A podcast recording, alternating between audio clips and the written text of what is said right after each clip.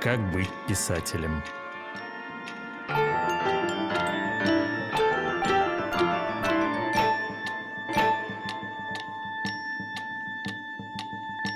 Я Валерий Шубинский, и я хотел сказать, что действительно времена изменились, и если прошлая наша запись, прошлый наш разговор был как бы из совершенно иного времени, да, из домика, да, нам казалось, что те проблемы взаимоотношений с тоталитаризмом, которые были у людей 20 века, они нам чужды, э, мы пытаемся как-то извне их понять, понять эти механизмы, не соответствующие нашему опыту. Сейчас мы, к сожалению, приблизились очень сильно к пониманию этого механизма через наблюдение того, что происходит вокруг нас и, и рядом с нами. Поэтому модальность разговора будет несколько иной, я думаю. Согласен ли ты, Глеб?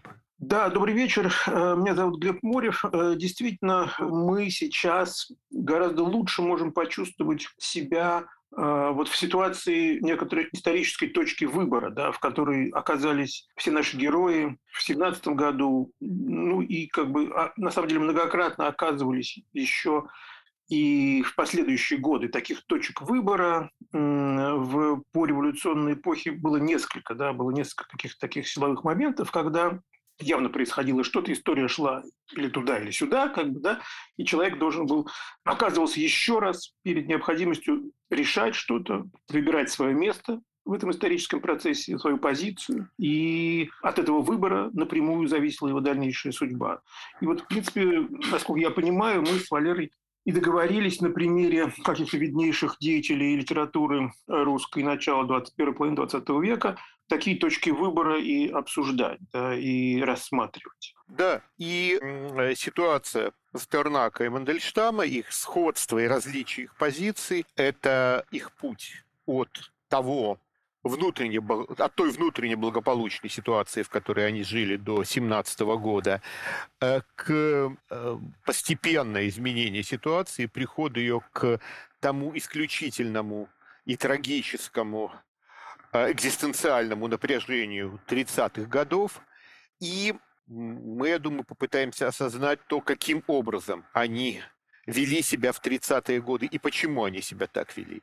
Вот, но я э, сразу же хочу сказать, буквально там на днях я видел, может быть, даже у тебя в, в Фейсбуке, а может быть и нет, совершенно потрясающую цитату из Чуковского, из Корнея Чуковского про то, как они с Пастернаком слушают выступление Сталина на съезде и испытывают вот это страшное опьянение энергетикой власти, энергетикой силы, исходящей от от этого человека, и, и читать это, конечно, безумно страшно, да, именно потому, что это текст Чуковского о себе и о Пастернаке. На самом деле, вот я сразу упреждая, как бы, возможно, ход разговора, сразу прокомментирую эту запись, я бы сказал, пресловутой э, цитаты из Чуковского. Все, значит, ее суют бесконечно, и находит в ней самый как бы, повод для некого ужаса. На самом деле, э, всякая вещь э, должна рассматриваться в своем контексте. Это запись Чуковского от апреля 1936 года. Она фиксирует посещение им и Пастернаком съезда комсомола, на котором они видят Сталина издалека, как бы из портера. Апрель 1936 года для и Чуковского, и в особенности для Пастернака, это точка максимального сближения его Пастернака с режимом и лично со Сталином. Максимальная.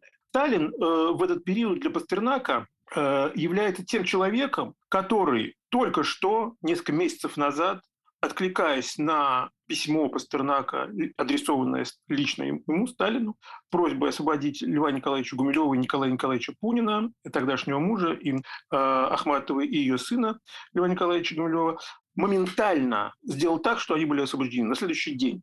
Это так сказать, э, действие Пастернак назвал чудесным, молниеносным в еще одном благодарственном письме Сталину. Для Пастернака тогда это его корреспондент, адресат двух его писем, э, написанных осенью 36 и в конце 36 года. Это адресат его стихов, которые Пастернак отчасти по просьбе Бухарина написал и печатал в новогоднем номере «Известий», которые обращены, э, не обращены к Сталину, как бы, а которых выводится та модель отношений со Сталиным, с властью, к которой Пастернак пришел к 1936 году. Эта модель отношений заключается, она абсолютно органическая для Пастернака, она ни, ничем, ни, никак не спровоцирована внешним давлением. Она заключается в восстановлении Э, им давно прокламируемый, собственно, с первого печатного публичного обращения Пастернака к имени Сталина, а это, как мы помним, э, напечатанное на первой странице литературной газеты в 1932 году, приписка Пастернака отдельная к коллективному письму советских писателей с соболезнованием по поводу смерти жены Сталина э, Надежды Аллилуевой. Тогда не было известно, что это самоубийство. А, значит, было объявлено ее смерти, и Пастернак счел нужным написать несколько строк отдельно от себя персонально лично, значит, в качестве подскриптума к этому письму. И уже вот в этих нескольких строчках им очень властно вводилась тема иррациональной, чуть ли не мистической его связи со Сталином, да, не, необъяснимой как бы так, в рациональных терминах. Да. Это какая-то вот внутренняя тайная связь. Эта же тема значит, утверждалась им и в письмах Сталину, и особенно вот в стихах, напечатанных в «Известиях» 1 января 1936 года. А модель, которая в этом тексте построена, может быть описана так, значит, что существует поэт, и существует вождь. Между ними есть огромные, огромная дистанция, дистанция огромного размера и несопоставимость масштабов. Поэт – это частный человек, свободный поэт, он как бы э, чувствует себя независимым художником. А вождь – это исторический деятель, соответственно, исторического масштаба, несопоставимый значит, по масштабу своих деяний с поэтом, но между ними есть эта самая вот таинственная связь и память вождя, исторического деятеля, о поэте.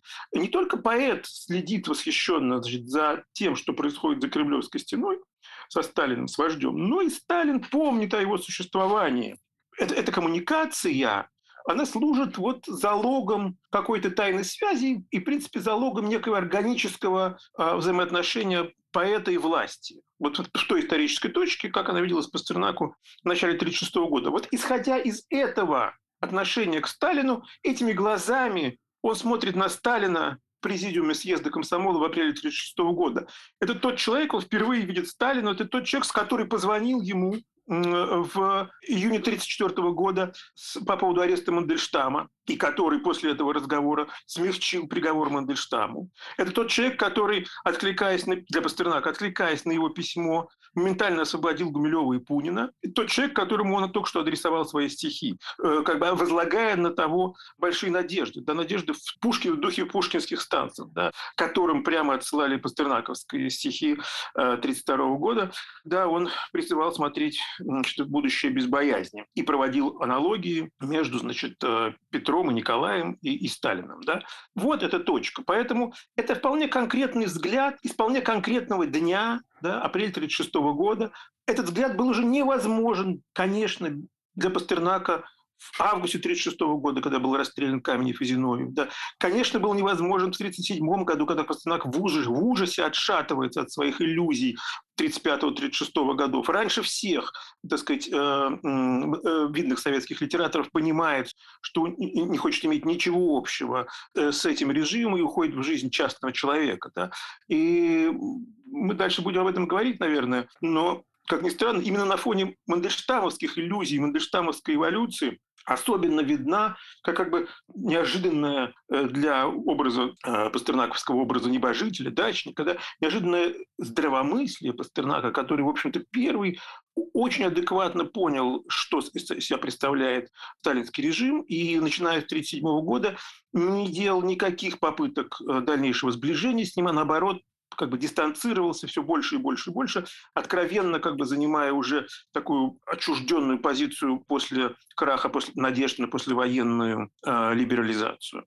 И потом все это, так сказать, вполне органично закончилось сознательным анти антисоветским выпадом в виде публика... написания и публикации, сознательной публикации доктора Живаго за границей, что представлял собой, сейчас тоже это не очень понятно, да, но представлял собой просто а, очень мужественный жест человека, который шел на сознательное нарушение советского закона, потому что после 29 года э, не санкционированная советской цензурой публикация советского писателя за рубежом ну, являлась криминалом. За это, так сказать, должны следовали репрессии. И Пастернак идет на эту публикацию, потому что это является закономерной, закономерным итогом вот этой эволюции его от надежд, от иллюзий в отношении Сталина, которые выразились в этом вот восторженном взгляде на него в апреле 1936 года, до полного разочарования, начиная с конца 1936-1937 годов, и как бы враждебности по всему режиму, которая уже прямо выразилась в э, «Докторе Живаго» в 50-е годы. Ну, про доктора Живаго это отдельная интересная тема. Я не знаю, помнишь ли ты статью Олега Юрьева про доктор Живаго, где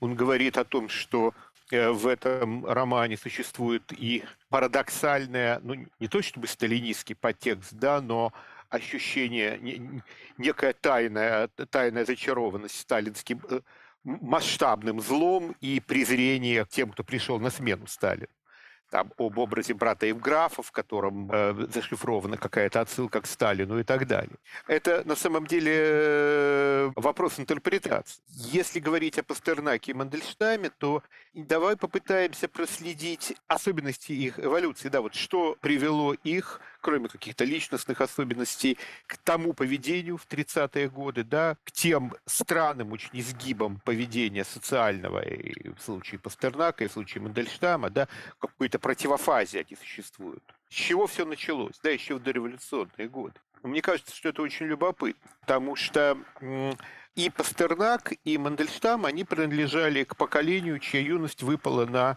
революцию 905 э, года, отрочество, точнее, выпало, да, и Пастернак это описывает в поэмах 905 год, да, ну, у него все это очень невинно, да, безнаказанно греку дерзим, ставим парты в стене, на уроках играем в парламент и витаем в мечтах в нелегальном районе грузин. Мы знаем, что у Мандельштама все это было серьезнее, да, его участие в революционном движении было, может быть, не таким интенсивным, как у Оренбурга или у Маяковского, да, но, э, но он э, был членом эсеровской партии, он участвовал в агитации, и в «Шубе времени» упоминается некая дача в Финляндии, где он видел бритую на голову круглую голову Гершуни. Да, надо понимать, кто такой Гершуни. Да, это глава боевой организации, бежавший невероятным способом бежавший с каторги, значит, совершивший турне по Америке, собравший там миллионы для эсеров и приехавший в Финляндию – и, собственно, место, где э, Мандельштам мог его видеть в Финляндии, это дача. Это, в общем, совершенно понятно, какая это дача. Это так называемый отель туриста. Это самая конспиративная явка эсеров, которая была выдана потом Азефом, но, ну, в общем, это ну, называется святая святых, да? И он был туда допущен.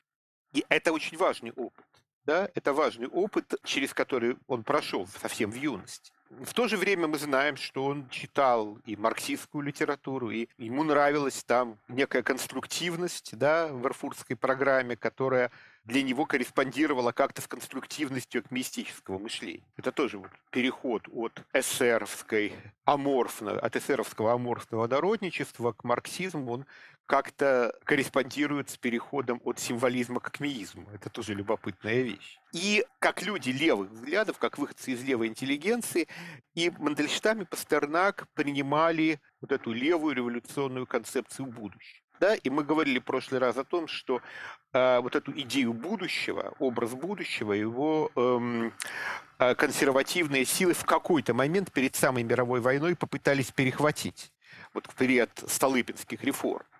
Вот. Опять же, Мандельштам акмеист не остался к этому глухим. И в этот период, в 13-14 году, у него появляется увлечение миром державным, как он позднее это все называет, да, Россия, ты на камне и крови участвовать в своей славе, хоть, хоть тяжестью меня благослови, да, и эм, петербургские строфы, посвященные Гумилеву, да, это все не случайно появляется в этот период. Затем революция, когда оказывается, что битву за будущее царская Россия проиграла, да, это будущее оказывается в руках э, револю... революции, а затем к концу 17 года э, большевики не просто захватывают власть, а они захватывают образ будущего, оттесняя от него представителей других левых революционных сил. Дальше идет процесс принятия этого будущего. Да?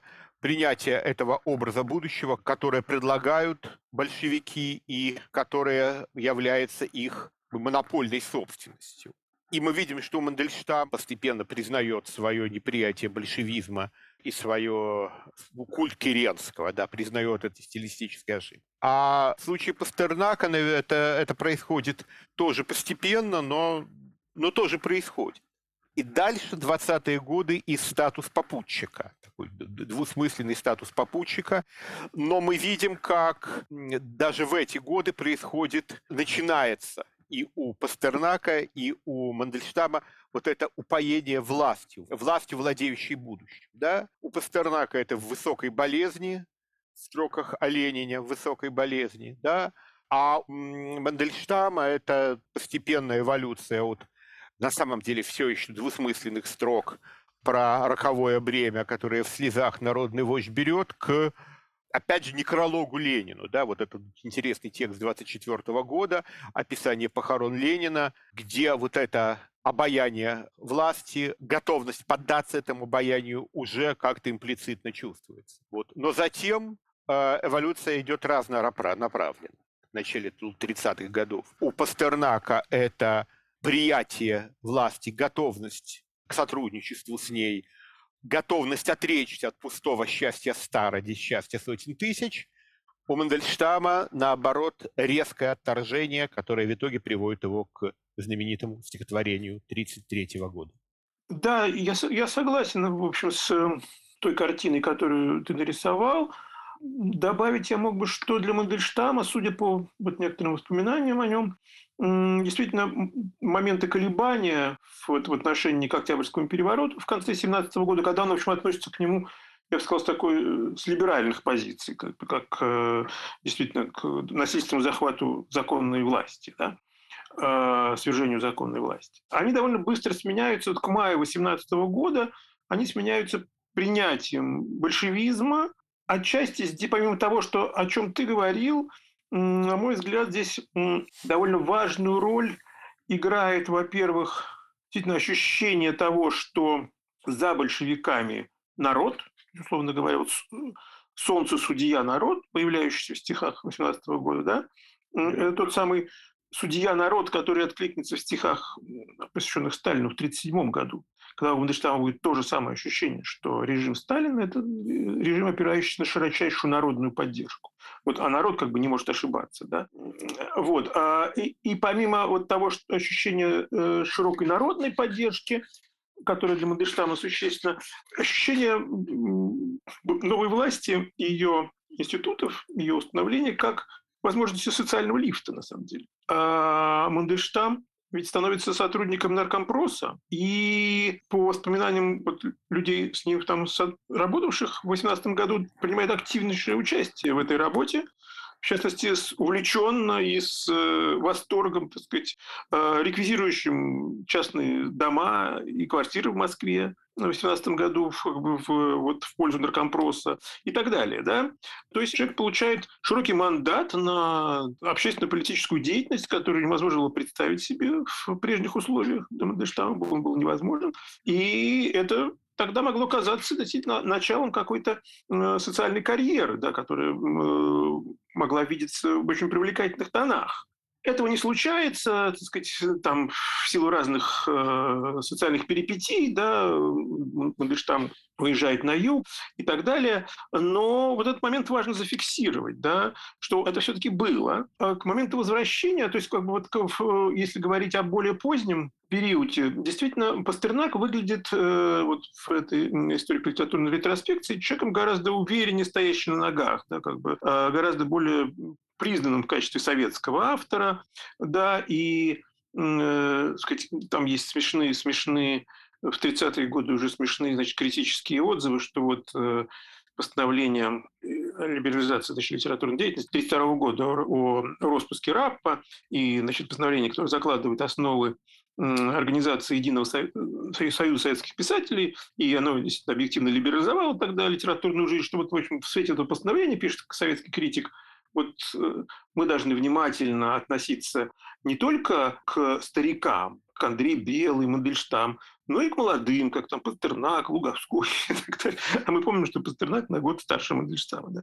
Да. То есть, да, вот в, в, в этом синхронном срезе Пастернак занимал значит, место молодого советского, ну как молодого, такого как бы яркого советского автора, Мандельштам занимал место старика. Да, это 1933 год как раз тот год э, кризисный, да, то есть почему этот, откуда этот старик появляется? Потому что Мандельштам действительно тогда, в отличие от Пастернака, испытывал отторжение от э, большевистского режима лично от Сталина, да, и это не, не могло не отражаться так сказать, в текстах, да, которые благодаря этому воспринимались советской официозной критикой как вот такие тексты из э, человека, не принимающего революцию, а следовательно старика, да, потому что представить себе, что есть так сказать, сверстник революции, так сказать, молодой человек, который ее не принимает. Это расходилось с советскими э, идеологическими значит, э, шаблонами. Э. Не совсем так, да. Мне кажется, что здесь важный момент – это принадлежность до революции к футуризму и к акмеизму.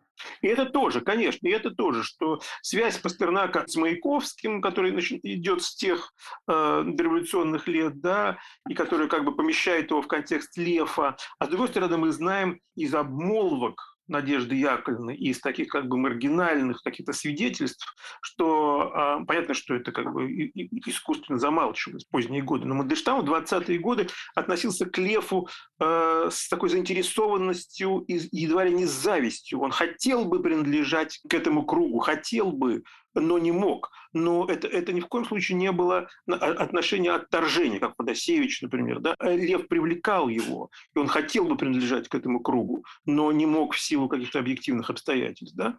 И интересно, что потом, э, когда вот, в середине 30-х Значит, там с восторгом по свидетельству Рудакова, в судорогах восторга буквально цитата, значит, он читает сталинские стихи Пастернака, опубликованные в «Известиях». Он читает их, правда, не в «Известиях», это существенно, он прочел их позже, когда они были напечатаны через э, три месяца в, э, в журнале «Знамя». Э, в апреле 34 года, 36 простите, года он читает их с восторгом. Стихи, где выработана та самая формула отношений поэта и вождя, да, о которой я говорил выше. Эта формула совпадает удивительным образом совпадает с его выработанной им самим, так сказать, выстраданной им самим формулой, когда он, узнав о том, что Сталин принимал непосредственное участие в смягчении приговора ему, он не знал об этом до этого. Он, а, начинает снова, писать стихи, это такое совпадение да, а, временное, а, б, он э, воспринимает Сталина теперь как своего читателя, воспринимает Сталина как человека, который смог, от, несмотря на всю оскорбительность антисталинской инвективы, мы живем под собой ничью страны, смог оценить ее поэтические достоинства и по мыслям Мандельштама, который не имеет ничего общего с действительностью, но по его как бы вот э, мысли, э, достоинство и сила этих стихов определили смягчение Сталиным его участи. Да? То есть он чувствует не только Сталина как своего, своего, понимающего, ценящего читателя, но и как человека, которому он, как поэт, оказывается обязан жизнью, да, оказывается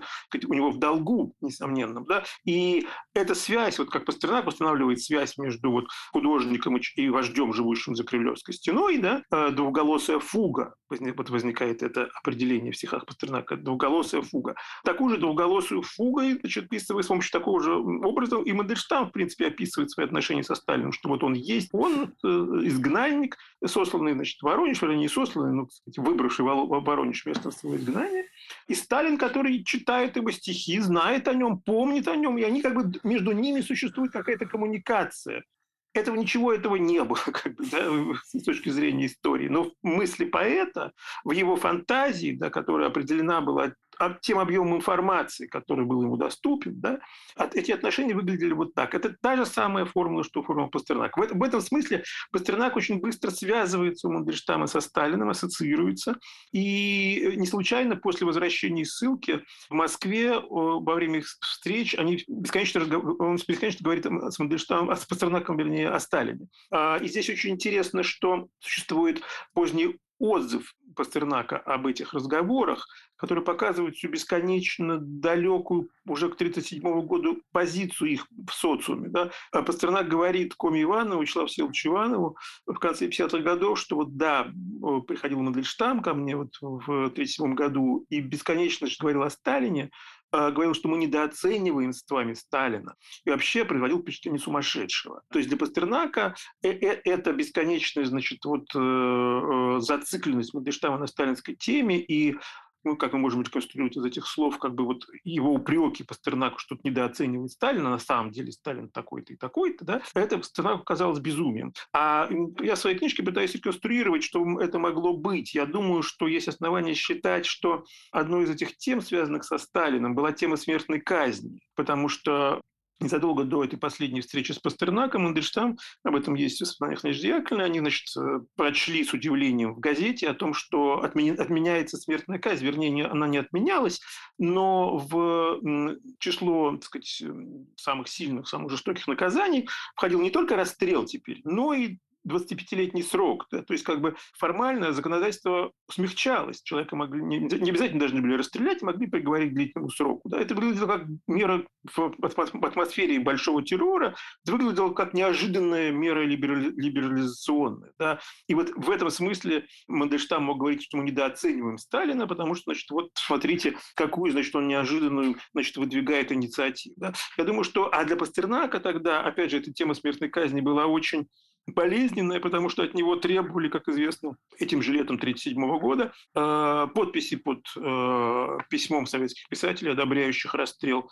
Тухачевского и других военачальников. Пастернак со скандалом значит, отказался дать эту подпись, прогнал значит, посланников из Союза писателей, которые значит, пришли к нему за этой подписью, и все равно это против его э, желания была поставлена в газете, и Позднее, значит, э, в военные годы Пастернак в письме Корнея Ивановича Чуковского значит, вспоминал о том, что вот он был готов тогда на смерть ради того, чтобы вот не дать эту подпись, под, и что она была получена обманом, и, и его, его резкость, вот рез, определенная резкость его позиции вот, против смертной казни, против этих расстрелов, да, она э, очень контрастирует тогдашней позиции Мандельштама, который тогда же, летом 1937 года, пишет последнее стихотворение, дошедшее до нас, э, значит, станции 1937 года, где фактически оправдывает э, наличие этих смертных казней в советской, в советской действительности, да, что полностью противоречит всему Э, тому Мандельштаму, тому, которого мы знаем, который всю жизнь был противником любого террора, и в том числе государственного. Да? Вот мы видим, что в конце значит, э, их общения в 1937 году они диаметрально расходятся. Тот Пастернак, который для Мандельштама вот в эти последние годы был едва ли не ролевой моделью, да, вот такой как бы, э, великий поэт, независимый, который с точки зрения Мандельштама гораздо глубже его инкорпорирован в социальный мир и как-то вообще социализован, да, и строит удачную литературную карьеру, да, а с точки зрения, значит, Пастернака, который уже тогда чувствовал э, огромное, вот, о чем я говорил раньше, огромное внутреннее отторжение от этого советского мира, растут, нараст, так сказать, у, у него она нарастала, а у Мандельштама, наоборот, как бы эта дистанция уменьшалась. Они двигались ровно в противоположных направлениях. Ну вот я, в общем, совершенно согласен со всем, что было сказано Глебом только что. Хотя здесь есть существенные нюансы, да, и вот эти нюансы, они связаны с, с тем, что надо разделить две вещи, да. Одна вещь – это взаимоотношения поэта и власти, да, поэта и царя, да. И здесь есть некие модели, унаследованные культурой от 18-19 века, да, там, э, Державина Екатерина и конечно, в первую очередь Пушкин и Николай, да, поэт и власть, да, поэт, который стремится к диалогу с э, царем, да, с властью, с человеком эпохи, с человеком, воплощающим эпоху, да, человек действия и человек слова, да, и вот это стремление к диалогу, которое оказывается внутренне трагичным, да, потому что его не получается, да, там, ну и, и это же это не только у Пастернака и Мандельштама, это в огромной степени, например, у Булгакова. Да? Собственно, весь сюжет Булгакова 30-х годов, да, это попытка выстраивания личного диалога с, со Сталином. А другая вещь – это вопрос о будущем. Это вот то, к чему я, на что я все время сворачиваю, да, потому что приятие советской власти, да, приятие советского проекта – это приятие советской модели будущего. Причем это может быть историческое будущее, а может быть выход из истории по Беньямину. И у Мандельштама это очень сильно, есть его письмо к отцу, да, сейчас нет вчерашнего, а есть только будущее очень древнее, да? Вот какой-то чудесный прорыв во времени, выход в вечность. Это таким образом воспринимается революция, революция бесконечно продолжающаяся, перманентная революция, можно сказать так. Вот. И вот это приятие будущего, желание участвовать в этом в строительстве этого будущего, желание доли в этом будущем, оно объединяет Пастернака и Мандельштама в конце 20-х, начале 30-х годов. Другое дело, что у Пастернака это гораздо лучше получается, ну просто потому, что он гораздо более успешный советский поэт, он ассоциируется с Маяковским, а Мандельштам ассоциируется с Гумилевым, и это тянется за ним. Вообще футуристам гораздо лучше было быть, чем бывшим футуристам лучше было быть, чем бывшим акмеистом и так далее. Мы об этом уже говорили. Вот. Э, тем не менее, субъективное настроение их очень близки. И на, на момент начала 30-х годов это приятие проекта, коммунистического проекта будущего, приятие власти, оно еще, в принципе, так сильно со Сталиным не ассоциируется. Но мы знаем, что в э, подлинном тексте э, четвертой прозы Сталин упоминается, да, но вместе с Лениным, да, но в общем э, есть другое замечательное наблюдение, наблюдение Аверинцева о том, что язык четвертой прозы это не язык официоза и не антисоветский язык, а это язык советской оппозиции. Это очень важный момент. Да? Тот кризис, который происходит у Мандельштама к 1933 году, когда он испытывает первым, на самом деле, испытывает вот этот приступ экзистенциального ужаса, да, он понимает, что это за будущее, он понимает, что это за проект, он ужасается, и он демонстративно все это отвергает, пишет стихотворение, знаменитое стихотворение, которое мы все знаем, но пишет не только его, пишет, например, стихотворение «Квартира пуста, как бумага», где тоже э, неприятие окружающего достаточно четкое, определенное. Это неприятие вам не с позиции антисоветских, да? это неприятие во многом с позиции именно вот этой советской оппозиции, не принимающей сталинский вариант будущего, да, ну, скорее с бухарицкой позиции, чем, чем с троцкистской если говорить о непосредственно политических вещах, да, но а так это, конечно, чисто экзистенциальное неприятие, да, ощущение исходящего от этого ужаса. У Пастернака в этот период ничего подобного нет. А Пастернак э, идет все дальше и дальше по пути сближения с, э, с социумом. Он принимает этот проект уже в персонализованном виде, уже как проект, связанный с личностью Сталина.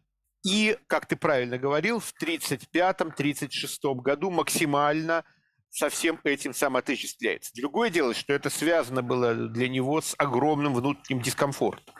И э, не случайно он потом писал, что о страшной депрессии, которую он пережил в 1935 году, да, связанной с поездкой на Конгресс мира в Париже и так далее. И вот, ну и э, есть были другие эпизоды, там, тоже 32-33 года, когда он явно, явно испытывал какой-то дискомфорт, ему явно э, я испытывал беспокойство, связанное с этим, но это беспокойство не переходило в неприятие. У Мандельштама же мы видим вот это резкое неприятие, резкое вступление в конфликт с этим совет с этим сталинским миром, да, который, конфликт, который должен был закончиться по всем правилам его гибелью, да, и не закончился ей.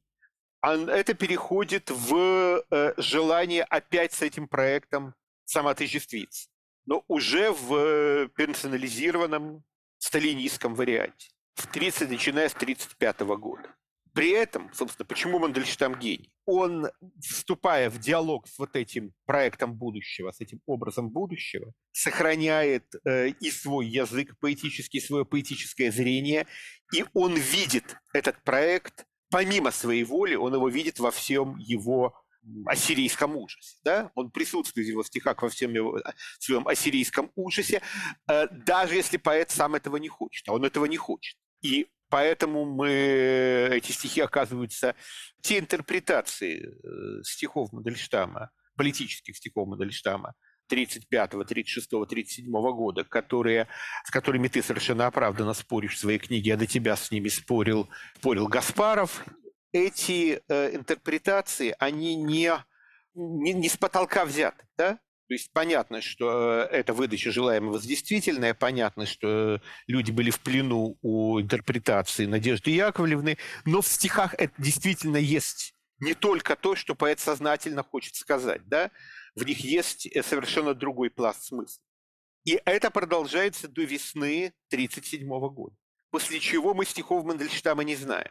И высказываний Мандельштама не знаем, более или менее. То есть, что происходило в его сознании следующий год – мы знаем очень приблизительно, до его второго ареста. Да, вот ты хотел возразить. Э, не сколько возразить, только уточнить.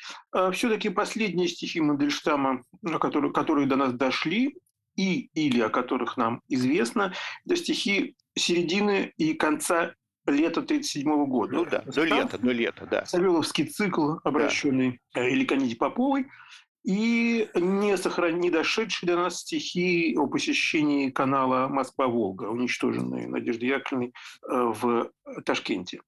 Это, собственно, последнее стихотворение, о котором, существование которого нам известно. Стихи, написанные значит, после того, как Мандельштам побывал в командировке, полученной в Союзе, в Союзе писателей, на открытии судоходного движения по каналу Москва-Волга. И, как я уже сказал, последние дошедшие до нас стихи станции э, представляют совершенно нового Мандельштама, неожиданно начиная от идеологии, собственно говоря. Это такие антипушкинские станции, как совершенно справедливо заметила Ирина Сурат. А, в том смысле, что они фактически а, оправдывают смертные казни. Во-вторых, это э, Мандельштам, который вдруг пишет э, пастернаковской поэтикой. Да, это стихотворение написано абсолютно по лекалам вот тех самых пастернаковских стихов, обращенных к Сталину из «Известия». Это тот же так сказать, размер, тот же, та же рифмовка. Я даже как-то э, сделал, сделал такую хулиганскую вещь в Фейсбуке. Я без указания авторства в шахматном порядке перемешал строфы этих стихов. Читается как некий один текст, и не, не все читатели поняли, что это два разных стихотворения. Вот. Э, на самом деле, совершенно очевидная вещь, на нее достаточно э, удивительно, что многие годы это никто не замечал, и только в 2015 году Александр Константинович Жалковский ну, наконец написал статью, что э, посмотрите, это абсолютно пастернаковские стихи Мандельштама. И он абсолютно прав. Это так и есть. Мы можем гадать, значит, почему это случилось. Я, я думаю, что это случилось потому, что Мандельштам как бы пробовал вот пробиться через советский цензурный эстетический фильтр, так сказать, э, используя уже как бы одобренную, э, апроприированную сказать, советскую литературу поэтику Пастернака, потому что когда он писал так, как он, пис, он писал, у него не получалось пробиваться через э, этот цензурный фильтр. И, может быть, ему пришло в голову, что вот он в обращении к так, общественным темам попробует вот эту пастернаковскую манеру. Такой напрашивается напрашивается объяснение. А, что действительно, что было бы дальше, мы не знаем. Мы знаем, что в, Сове... в, простите, в Саматиху в дом отдыха, значит, куда он с Надеждой Яковлевной весной 1938 года уехал, и где был арестован в последний раз. Он взял с собой э, рукописи стихов о неизвестном солдате, который не был закончен. Да? Солдат не был закончен, Мандельштам. И, видимо, планировал завершить работу над этим текстом. Но, к сожалению, э, ничего из этого до нас не дошло, и как бы никаких свидетельств в дальнейшем, в дальнейших поэтических ходах Мандельштама у нас нет. Ты абсолютно справедливо говорил о том, что чего мы не понимали вот, сказать, в, в годы нашей юности, а многие до сих пор не понимают, что действительно вся оппозиционность Мандельштама советскому режиму, она персонифицирована в фигуре Сталина. Э, и это абсолютно следует не только Бухаринской но и троцкистской, и э, рютинской, и любой другой э, внутрипартийной оппозиции. Да? Надо понимать, что как бы, тут есть э, сказать, важный момент. Это ни в коем случае не антисоветская оппозиция. Так, как антисоветская оппозиция – это белогвардейцы, которых Мандельштам чувствует враждебной силой это всегда так. Э, это внутрипартийная оппозиция, то есть это советская оппозиция, которая считает политику Сталина, персонально Сталина, губительной для государства. И в этом, собственно говоря, точка схождения всех внутрипартийных оппозиций как раз к представителям этих всех оппозиций, правой и левой, в разные годы. Вот Мандельштам персонально близок. Он, он знаком с Вербахом хорошо, он знаком с э, таким человеком по фамилии Курс, который э, кругу Сырцова принадлежит. Это все партийные оппозиционеры, довольно важные. Он, он с ними как раз со всеми персонально знаком.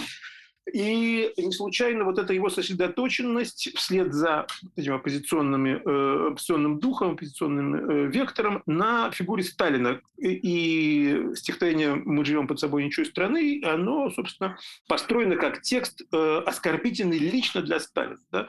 Теперь мы понимаем, что вот эта личная а, шокировавшая тогдашних читателей своей остротой оскорбительность, она в каком-то смысле послужила парадоксальным образом, так сказать, э, спасению Мандельштама, потому что именно поэтому Агранов не решился показать этот текст Сталина, потому что это трудно себе представить, когда такой а, а, э, чувствительным э, темам, как национальная принадлежность, да, текст, э, э, конечно, подчиненный, так сказать, любой подчиненный затруднится показывать начальнику, да, потому что это просто опасно, да, это страшно. И Сталин не знал о том, что это за текст. Вообще, как мы сейчас понимаем, не имел толком представления, за что арестован Мандельштам, его это не очень волновало, и это благодаря этому, в общем-то, Мандельштам, э, э, жизнь Мандельштама была спасена. А Мандельштам в этом сам, конечно, ничего не знал, не понимал, сказать, и, ситуацию видел совершенно по-другому.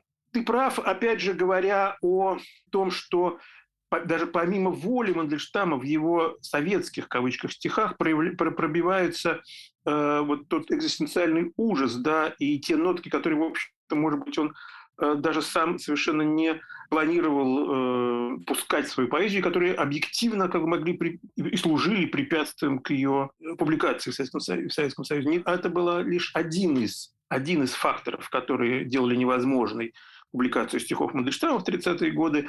А, но, тем не менее, довольно э, важный фактор. Другим фактором было то, что просто он этой сталинской резолюцией, сказать, на, на его деле безобразие, кто дал им право арестовать Мандельштама, он был помещен в контекст сказать, дел о спецах, да, о старых мастерах или культуры, или экономики, или военного дела, да, которые, вот, э, которых ГПУ репрессировала, а, но которые имели определенные заслуги, Э, как специалисты, да, их, собственно, их основной заслугой была их квалификация. И э, вот эта квалификация с точки зрения Сталина в начале 30-х годов, она служила такой индульгенцией, так сказать, какие-то небольшие прегрешения прощались этим людям, если они были готовы да, дальше послужить, так сказать, э, режиму как мастера. Да. И вот Сталин легализовал эти резолюции Мандельштама как мастера, но мастер тогдашней советской системе был равен спецу, но не был равен активному деятелю новой культуры. Он не был равен поэту, писателю. Да?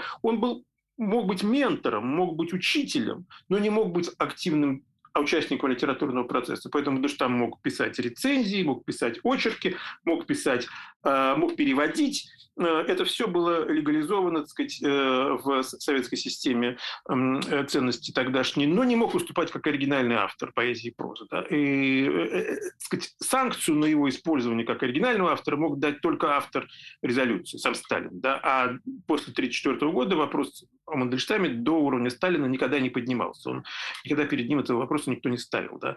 Значит, разрешать печатать Мандельштама или нет. Потому что Союз писателей в его лице его тогдашних руководителей не решал решался донести до Сталина э, персональное дело Мандельштама. Они, так сказать, заняли позицию выжидания и как бы ничего не делали с этим так сказать, вопросом о Мандельштаме до определенного момента э, в 1938 году. И здесь очень важно, вот говоря, о, о, что Мандельштам никогда не идет ни на какой компромисс как поэт. Да? Он всегда, даже принимая режим, он требует, чтобы ему было позволено принимать его на своих эстетических условиях.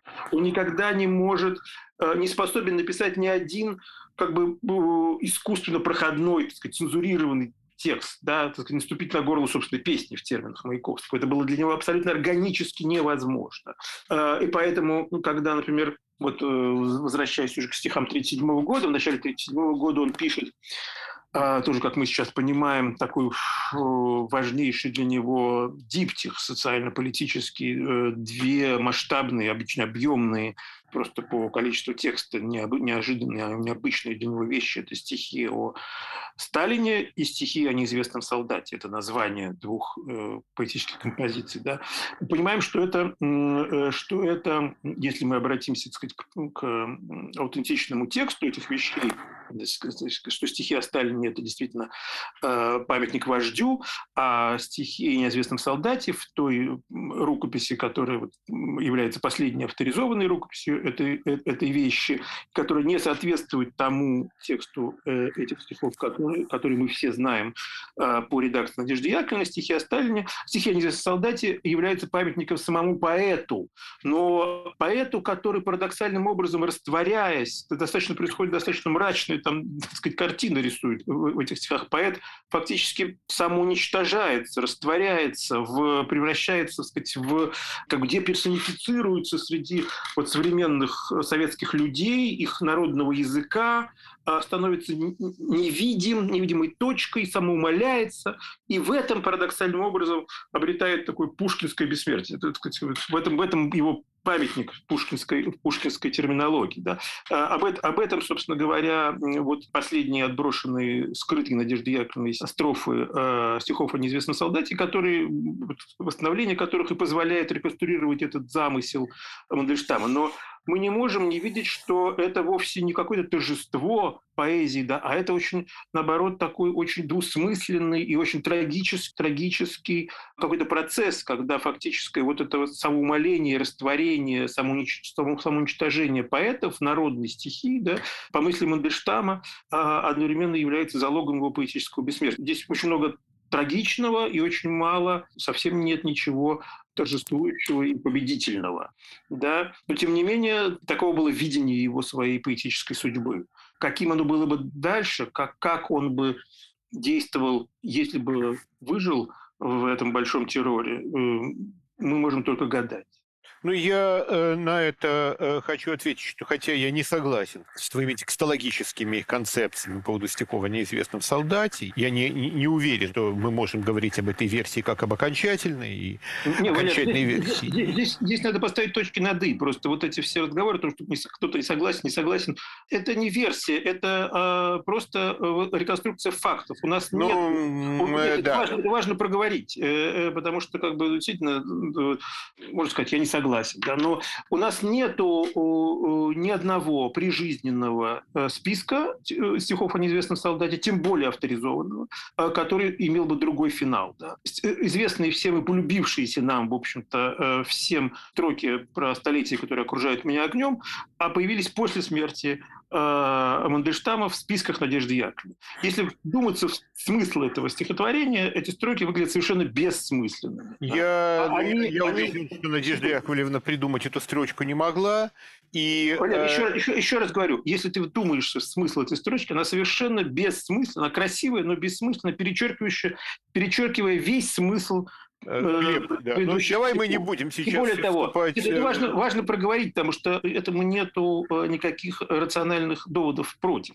Вот эта романтическая позиция поэта, центрированная, да, как, как центростремительный да, образ поэта, которому, которого окружают огнем некие столетия, да, это такой романтический образ, есть наиболее противоположный образ всему тому, к чему приходит Мандельштам в конце 30-х годов, и что отразилось в его письмах, его стихах и его э, высказываниях вектор мандельштамовского мировоззрения был абсолютно противоположен этому романтическому образу, центрирующему вот такое место поэта в э, финале текста. Финал, отброшен Надежды Яковлевны, понятным причинам, говорит ровно об, об обратном, о том, о, том, о чем я сказал, что поэт не э, центрирует внимание на себе, а наоборот растворяется в, на языке и в э, народной гуще.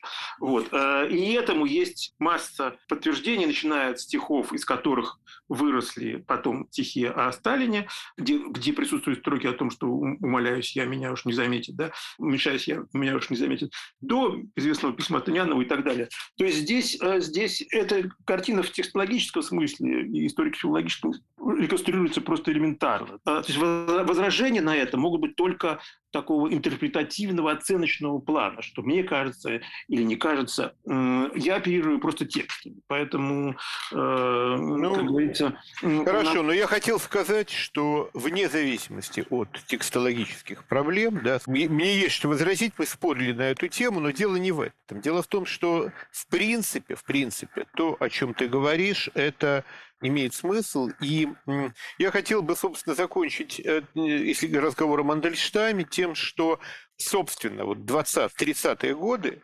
было как бы у поэтов, собственно, два пути, да, по отношению к советской утопии. Значит, первый путь – это признать, что в этом будущем, будущем, которое принадлежит обществу, принадлежит социуму, принадлежит власти, для тебя места нет, да, и, соответственно, признать свою обреченность и пережить свою обреченность как нечто абсолютное. И это путь элегии Введенского, да. И второй путь – это, это попытка эту утопию государственную, это будущее переиграть по-своему, да, дать ему свой собственный смысл. И это путь торжества земледелия Заболоцкого, это путь Платонова и так далее. Вот Мандельштам – это единственный писатель 30-х годов, который делал одновременно и то, и другое. Я бы сказал так. Да, пожалуй, соглашусь. Да, э, Мандельштам действительно уникален тем, что оставил как бы свидетельство совершенно, казалось бы, разного подхода к социальной действительности. От полностью отторгающего его, э, ее до э, полностью принимающего. Да? И то, что это э, входит в, как бы, в один общий текст Мандельштамовского творчества, это, конечно, уникально и многое говорит нам о как бы, вот, сложности и трагических противоречиях и трагической непоследовательности, свойственной вообще мандельштамскому отношению с социумом.